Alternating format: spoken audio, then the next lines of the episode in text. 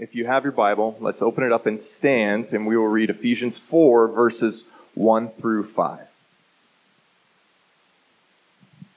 I, therefore, a prisoner for the Lord, urge you to walk in a manner worthy of the calling to which you have been called, with all humility and gentleness, with patience, bearing with one another in love, eager to maintain the unity of the Spirit in the bond of peace.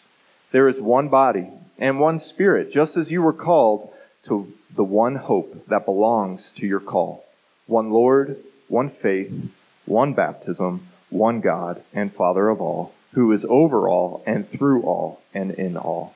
Let's pray. Father in heaven, we are thank you. We are thankful that your steadfast love endures forever. And so we give thanks to you. We give thanks to you because of your son Jesus and what he has accomplished for us. We thank you that we can rest in who we are in Christ. But Lord, we don't just rest, but we also live according to how you call us to live. And so, God, as we um, hear from our brother here, and as we look at what you have designed for how we as Christians are called to walk and live differently in this world, Lord, I pray that you would wash us, that you would change us, that you would move in our hearts, but beyond this next hour or so that we are together, Lord, that you would move and change our lives to represent you well in a world that so desperately needs you. Lord, thanks for my brother here. Thank you for the journey that you've had him on. Thank you for opening the door for him to serve faithfully at Windsor Community. And just pray for grace on his ministry, that he would continue to love you, that he would love his bride, Audrey, that he would love Zeke and Callie and Ada, and Lord, that he would love your church.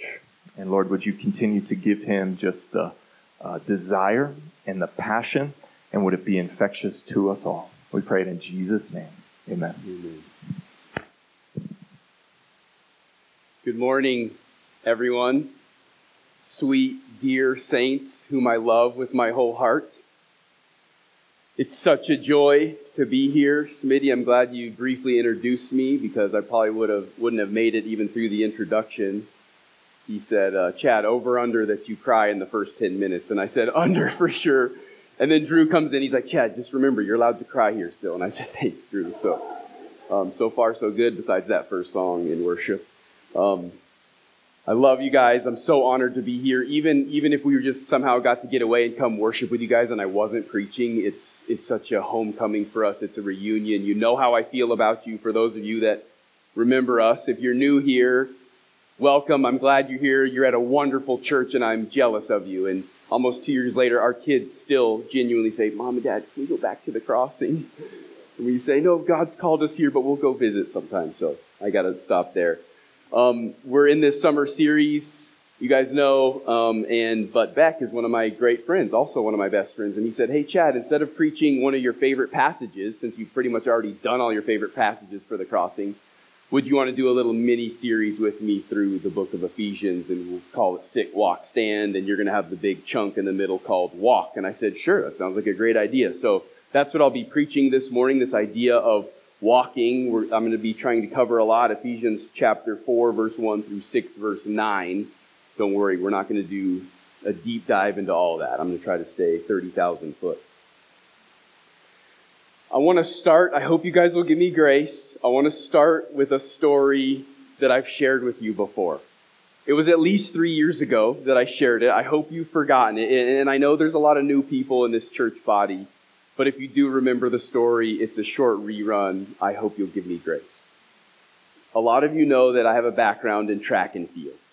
And my senior year of high school, the boys' team was one of the favorite teams to win the state championship. And I was a sprinter, and my specialty was the 400 meters. If you don't know what that is, that's one lap around the track. Yes, I'm a masochist. I loved it. I love it. And I also loved it because you had two opportunities in every track meet to run the 400. You could run the open 400, you know, by yourself out of the blocks. And you could also run the 4 by 400 meter relay. Um, from here on out, I'm going to call that the 4 by 4 for short. And so, um, going into the, the 4 by 4 state championship final, we know that it's between my high school, Fort Collins High School, the Baby Lambs. Any Lambkins in here?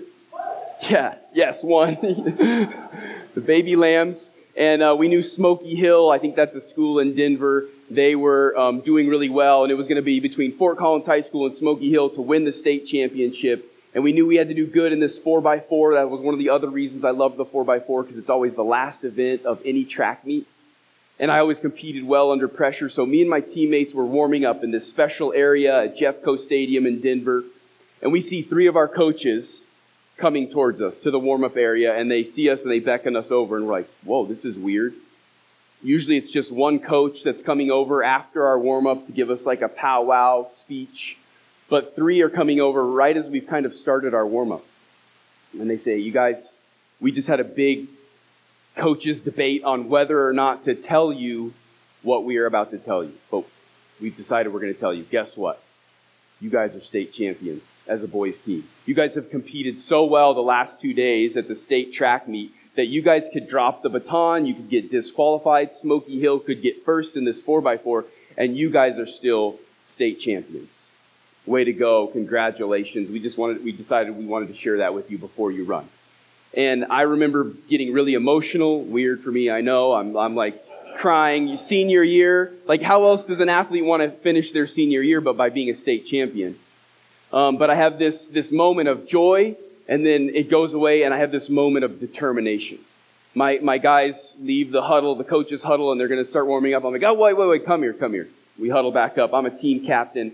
You guys, this is my senior year. At this point, I don't even know that I'm going to run track in college, so I'm thinking this is my last race competitive track meet ever. Hey, congrats. I love you guys. But you're not about to go out and sandbag this 4x4, are you? And they're like, come on, Chad, no way. Are you kidding me? I didn't mention to you guys, we are the top seed in the 4x4 as well. But they're like, we are, we're not going to go run easy. We're going to go run our butts off. And I said, good, because that's how I feel too. And climax of climaxes, true story, we went out and we won the 4x4 and we, we ran the fastest time we'd run all season. Each of our splits was the fastest split we had run as individuals, and we won. And I just, I lost it. Obviously, I'm crying to end my senior year as uh, boys overall state champions and the 4x4 state champions. But let me play some what ifs with you guys for a minute. What if coaches came over to us and said, You're state champions, congratulations? And we said, Sweet, let's run up to the concession stand. This is what an 18 year old boy thinks. Seriously, maybe even a 36 year old boy thinks. Let's run up to the concession stand. Let's get a bunch of nachos, Coke, hot dogs, cotton candy. Let's have an eating contest, and then we'll have an inter squad relay. Whoever doesn't throw up wins. Maybe we decide, let's just go get stuff at the concession stand and not run the 4x4. Who cares? Or maybe we don't go to the concession stand, but we sandbag it. We run easy. Maybe coaches came to us and said, hey, guess what? You guys haven't competed very well even if you get first place in the 4x4 and Smoky Hill gets disqualified, you're still getting fourth place in the state meet. The reality is, none of those ways is what happened. When we heard that amazing news, we still wanted to go out and to run really hard. I think that's a good picture of the Christian life, the relationship between salvation and good works. Or to use the words of this mini series, the relationship between sitting and walking. And you might hear me say running or striding, but I'm using that synonymously with walking. I wonder if any of you have struggled with this question, maybe especially as Protestants, and many of us Reformed believe in God's sovereignty and salvation. We believe in justification by faith alone, and we might think, what's the point?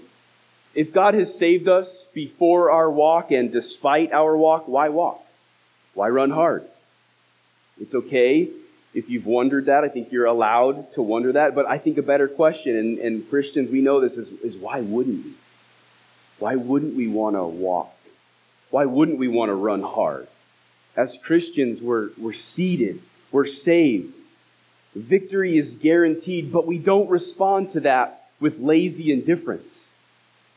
The Spirit in us makes us want to walk, makes us want to run hard, joyfully, and worshipfully, doesn't he? So last week, Beck told us the context of Ephesians. He reminded us the structure of the book in this mini series sit, walk, stand. If I'm going to be a nerd and alliterated, I'm going to say sit, stride, stand. And last week, he preached on Ephesians 1 through 3, which was sit. He reminded us of our position as Christians. We are eternally saved and seated with Christ and in Christ in heaven in the past, present, and future. We have every spiritual blessing in the heavenly places in Christ.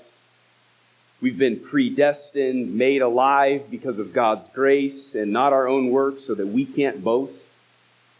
And those in Christ who are seated in Christ in the heavenly places aren't only Jews, but it's for Gentiles as well. Oh, the joy of salvation. I was worshiping during Beck's sermon last week.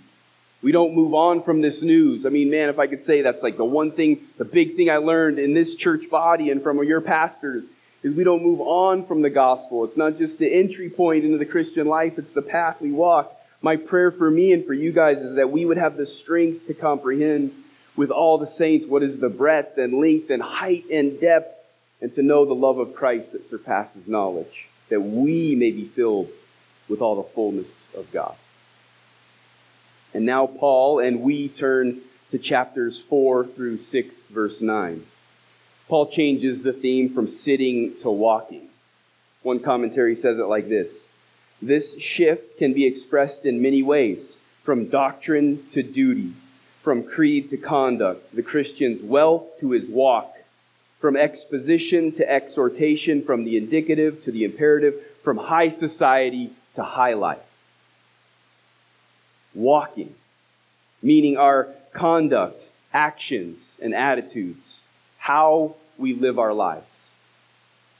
Sitting and walking are not unrelated, as if they're completely different disciplines in the Christian life.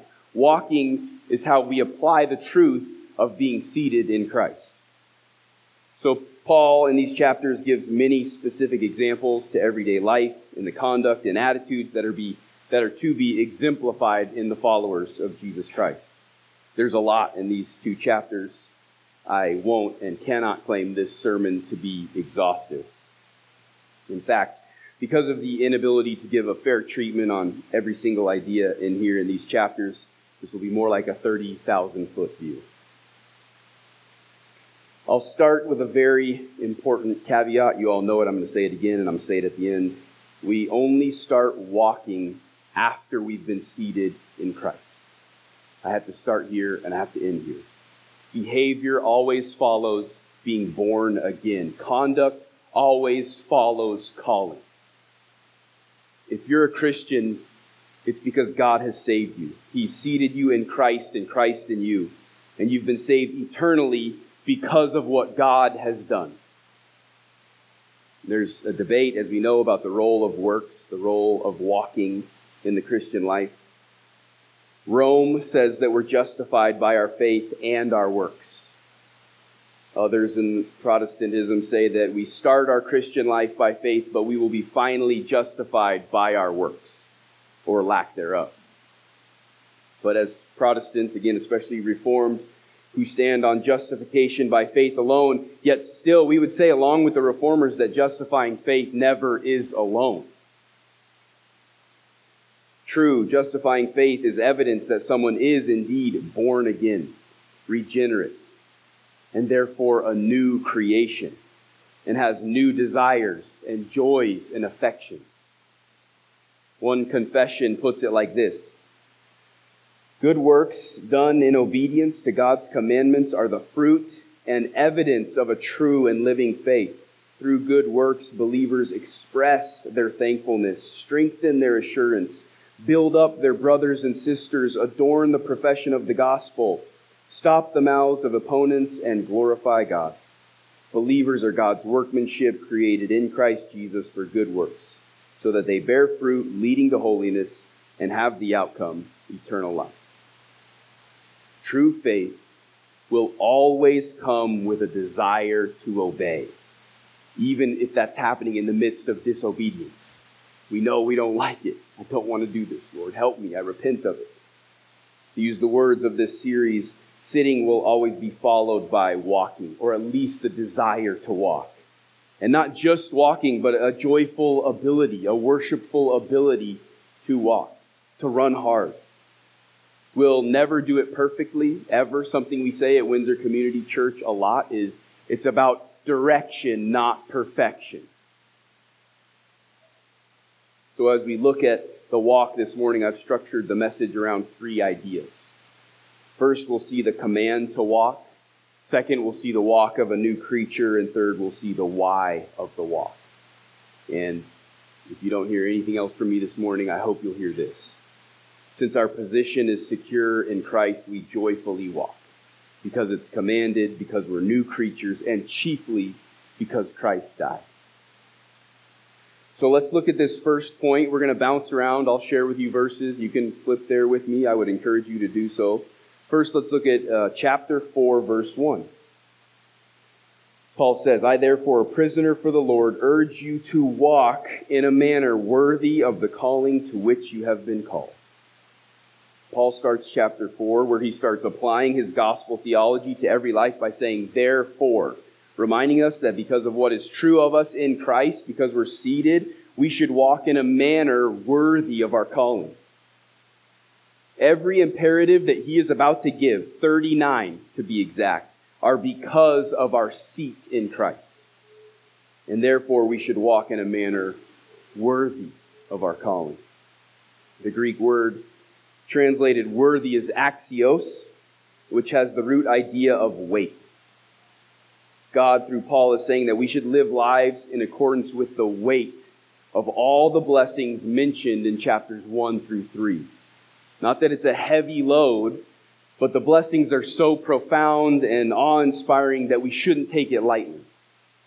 One way I would say it is this Conduct your life as if the Son of God died in your place to save you from an eternity in hell and gave you every spiritual blessing and enables you to live a life that will glorify Him.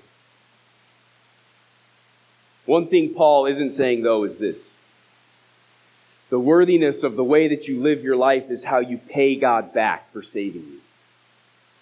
Brothers and sisters, beware the debtor's ethic. You, you could not, you could never, in a million years and a million lifetimes of good works, pay God back. And to be honest, it, it cheapens grace and it lowers the magnitude of what He's done. As we seek to walk, we aren't trying to prove to God or to ourselves or to each other that we were worth it to be saved. Our lives are to be lived in joyful, worshipful response to what God has done for us in Christ, knowing that we could never, ever pay Him back. Let's look now at Ephesians 5, verses 1 and 2. It says this Therefore, be imitators of God as beloved children, and walk in love. We are God's children. Don't, don't you want to imitate Him? Don't you want to be like Him? Parents, don't you notice that, especially if you have young kids like me, they want to be like you naturally? I was so tempted to play a video in here. I just didn't think I was going to have time, but I'm going to tell you about it. When I was the intern here, I would let my son Zeke come with me sometimes to work for just a short afternoon. He was four years old at the time, and I hear Zeke speaking behind me to nobody.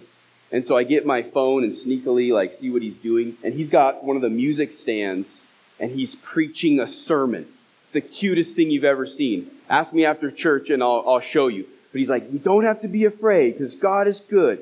Verse 19, God is good, so don't be afraid. And I'm not teaching Zeke like you should be like me. You should want to be a pastor or a preacher when you grow up. It just is natural for Zeke.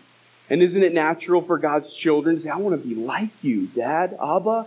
I want to be just like you and your love, and I want to be like you, so I want to walk in love. What else is he like? Study it. Imitate him. We see who, what he's like and how we can imitate him in his word. Let's look now at chapter 5, verses 8 and 9. It says this For at one time you were darkness, but now you are light in the Lord. Walk as children of light, for the fruit of light is found in all that is good and right and true. Here we're reminded that before Christ, we were darkness but now we are light in the Lord, so we should walk as children of light. What does that look like? Well, the fruit of light is found in all that is good and right and true. And it's assumed that, or implied, but good and right and true according to God. He gets to define good and right and true, living in light of His Word and who He is. Not living in sin, fighting it, even exposing the works of darkness, as it says a few verses later. Finally, let's look at this last general command to walk.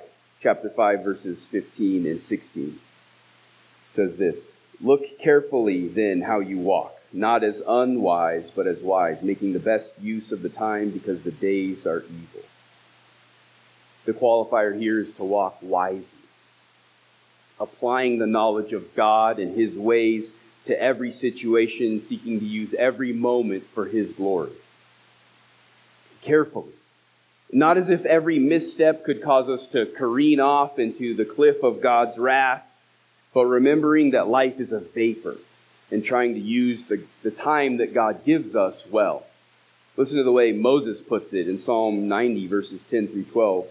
The years of our life are 70, or even by reason of strength, 80. Yet their span is but toil and trouble. They are soon gone, and we fly away. Who considers the power of your anger and your wrath according to the fear of you? So teach us to number our days, that we may get a heart of wisdom. So there we are. Those are the, those are the basic commands, a shallow dive of how we are to walk with some qualifiers. We, we need to walk because it's commanded by God. We should walk worthy and weighty, imitating and loving as children of light, and walk wisely. We walk as Christians because it's commanded.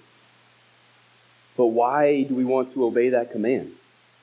Because we're new creatures. And here in this point, we won't look at, we'll look at a few specifics of how we should walk. Again, without going into too much detail, trying to cover them all. So let's look at the walk of a new creature, or as the text puts it, the new self. So look with me at uh, chapter 4, verses 17 through 24 it says this Now this I say and testify in the Lord that you must no longer walk as the Gentiles do in the futility of their minds. They are darkened in their understanding, alienated from the life of God because of the ignorance that is in them, due to their hardness of heart. They have become callous and have given themselves up to sensuality, greedy to practice every kind of impurity.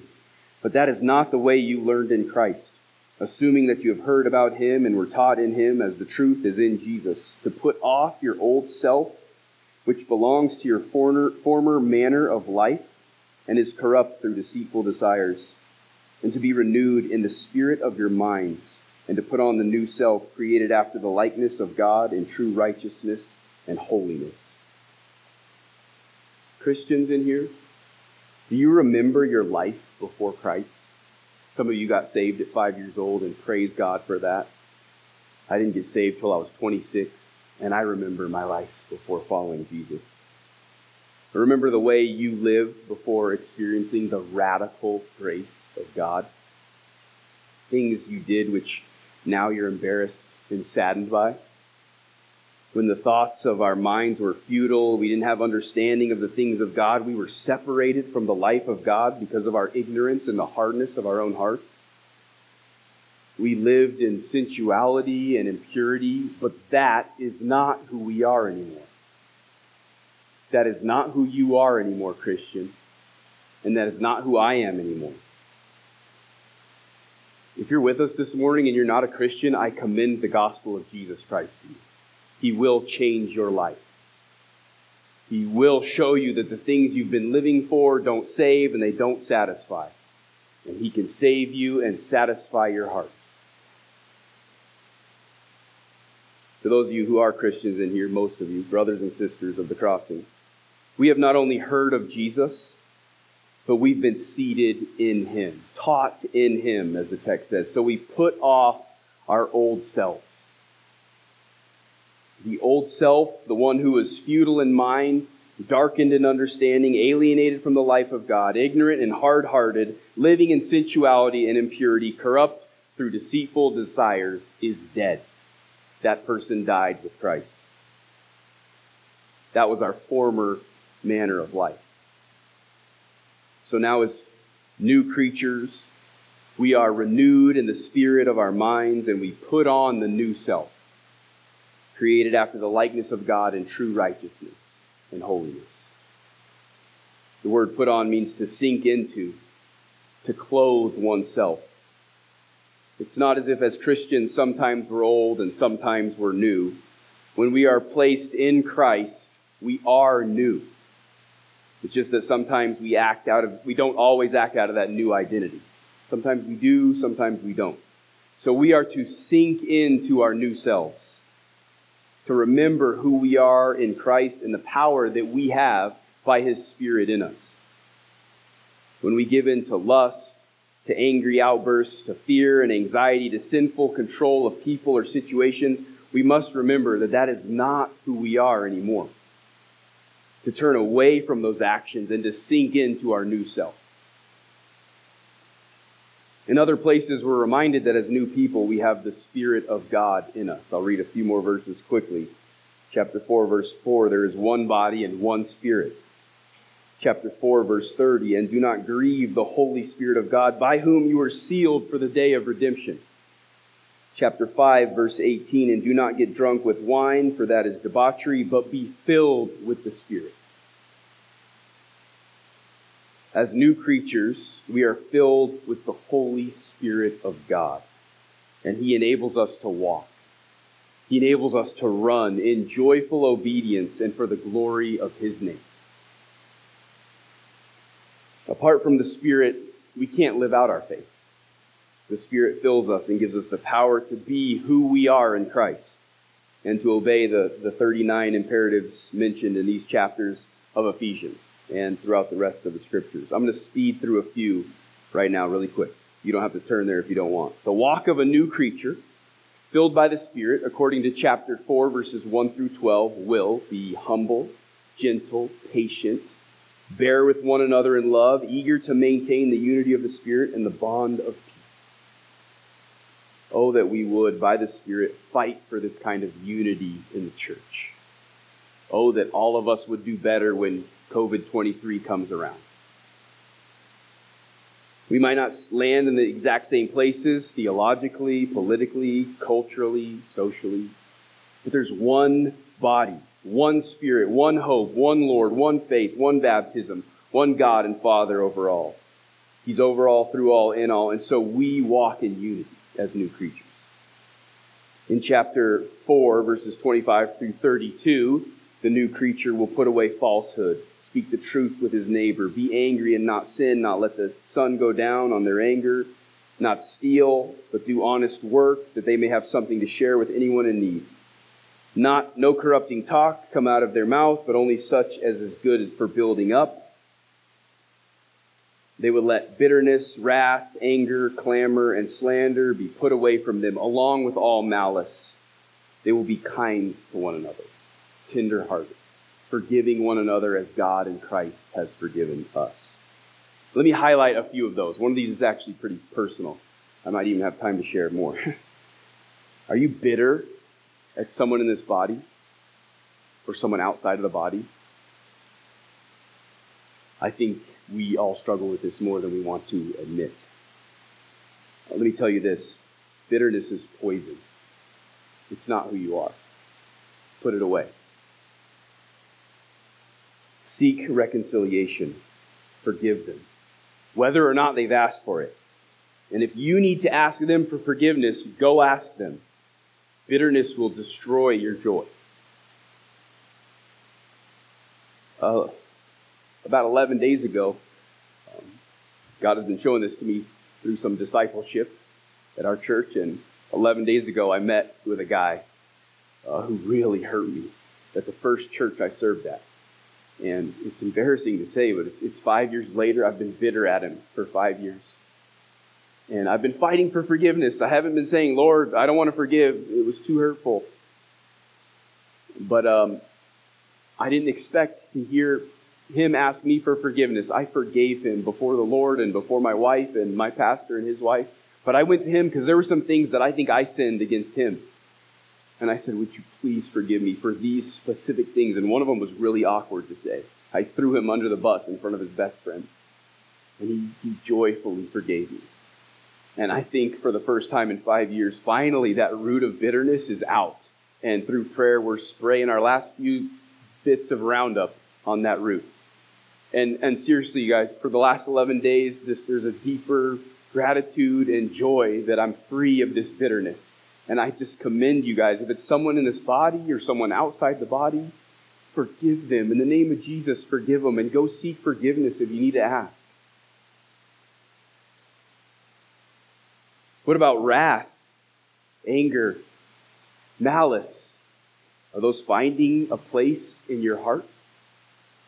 Put them away, new creature. Put them away.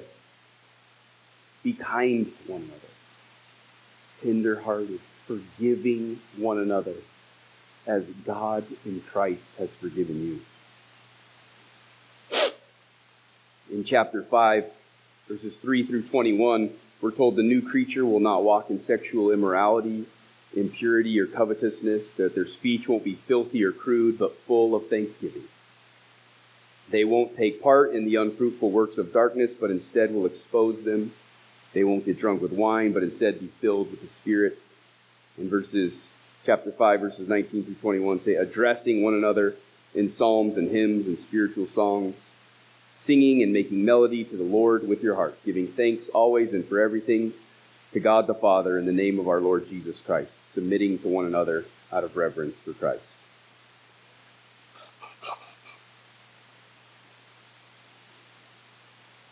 Finally, at the end of chapter 5 through chapter 6, verse 9, we read about how to walk in the midst of our human relationships husbands and wives, children and parents, bond servants and masters, which I believe the application there is employees and employers.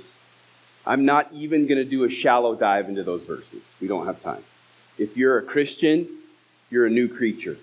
And if you have a wife or a husband, if you have a child or a parent, if you are a boss or have a boss. God's word has directions on how you are to live out your faith in those areas. I commend those verses and chapters for you to read this week.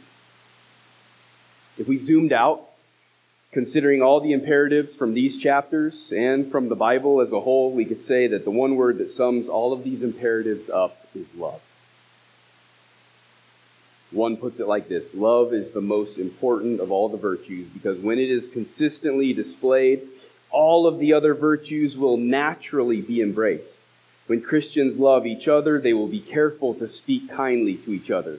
When Christians love one another, they will not be bitter, angry, wrathful, or malicious toward one another, but instead will be willing to work hard so that they can share with those in need. So we're new creations in Christ with a new heart and therefore new desires. And by the power of the Holy Spirit in us, new abilities to obey the imperatives set forth in these chapters. And finally, I want to look at why we walk, in which the chief reason is that Christ died to save us and to enable us to do so. But in these chapters, Paul gives some other implications that are tied to Christ's death as to the why we walk. So let's look at a few of these. Number one, one of the reasons we walk is for unity and progress. Chapter 4, verses 13 through 16 says, Until we all attain the unity of the faith and the knowledge of the Son of God, to mature manhood, to the measure of the stature of the fullness of Christ, so that we may no longer be children tossed to and fro by the waves and carried about by every wind of doctrine by human cunning, by craftiness and deceitful schemes. Rather, speaking the truth in love, we are to grow up into every way into Him who is the head, into Christ, from whom the whole body, joined and held together by every joint which it is with which it is equipped, when each part is working properly, makes the body grow so that it builds itself up in love. Parents, it's hard and, and sad to see our kids grow up so fast, isn't it? Audrey and I have been honestly lamenting and getting emotional about our two year old. She's our last baby and she's growing up way too fast. But the reality is, we want them to grow up, don't we? We want them to learn how to walk. We are so excited that we are moments away from never buying another diaper again.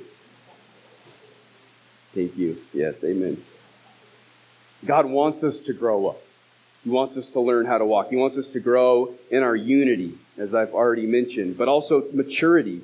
It says to the measure of the stature of the fullness of Christ. We could say unity, maturity, conformity. We are to grow in our Christ likeness. And living out our faith as we learn to apply God's word in our lives is what does that. It's how we progress. Walking is how we progress. As we mature and make progress, we're no longer children tossed to and fro, disoriented by false doctrines, human cunning, craftiness, and deceitful schemes. We are to grow up into Christ, who is the head of this church and every true church. The second reason we walk, which is related to unity, is that we're members of one another. Look at chapter 4, verse 25. Therefore, having put away falsehood, let each one of you speak the truth with his neighbor, for we are members of one another. We are members of one another. The church isn't like a family. The church is a family. The church isn't like a body. The church is a body. When we don't act like the new creatures that we are, when we're arrogant and harsh, impatient, divisive, bitter, angry, wrathful, full of malice, we are hurting our own bodies. When we're doing a project at home, we do everything we can not to hit the hammer onto our finger. We are very careful and passionate about not smashing our own finger.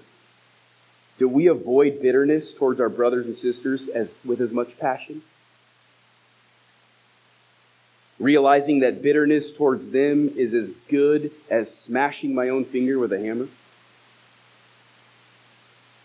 Finally, and obviously most importantly, chiefly, we walk because Christ died to save us and to enable us to walk. I'll read just a few verses here Ephesians 4:32, I know I've said it 5 times, 6 is good. Be kind to one another, tender-hearted, forgiving one another, as God in Christ has forgiven you.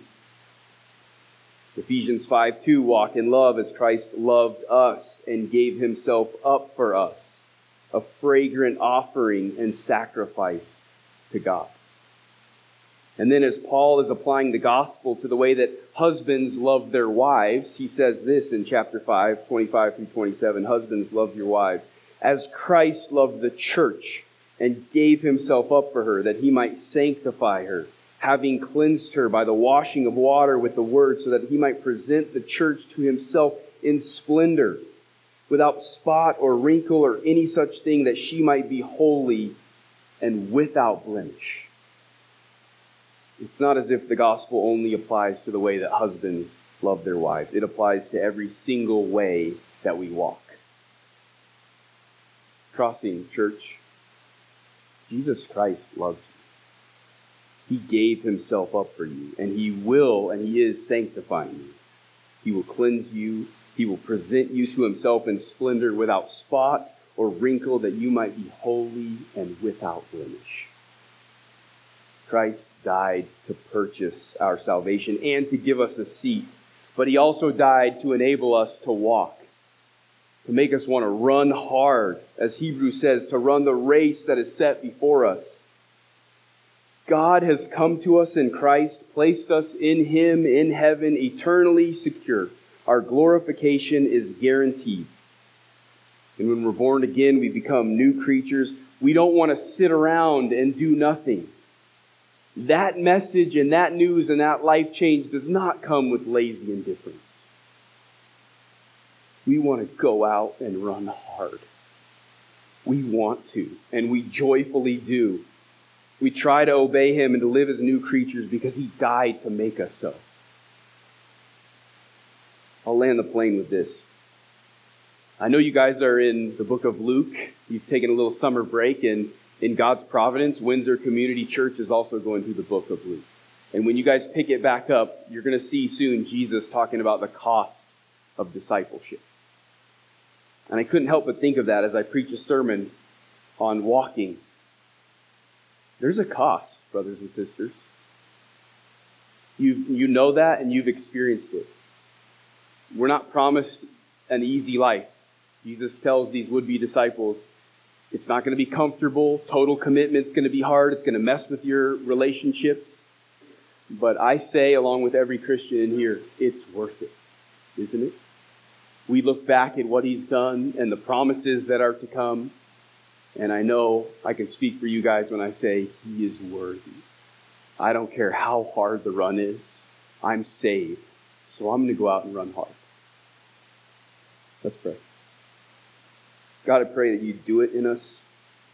I pray that you would just give us such a passion and an awe about what you've done for us, that you've seated us in Christ. And that we would walk, Lord, that we would run hard for your glory, not for our salvation, but from it. That we would be captivated and gripped, Lord, by who you are, and that we would live worthy of the calling to which you've called us. We love you and praise you, and I thank you for this church, and I pray that you would continue to help them grow in the, the length and the breadth and the width and the depth of your love for us in Christ, and that they would run hard for your glory and for their joy. I pray it in Jesus' name. Amen.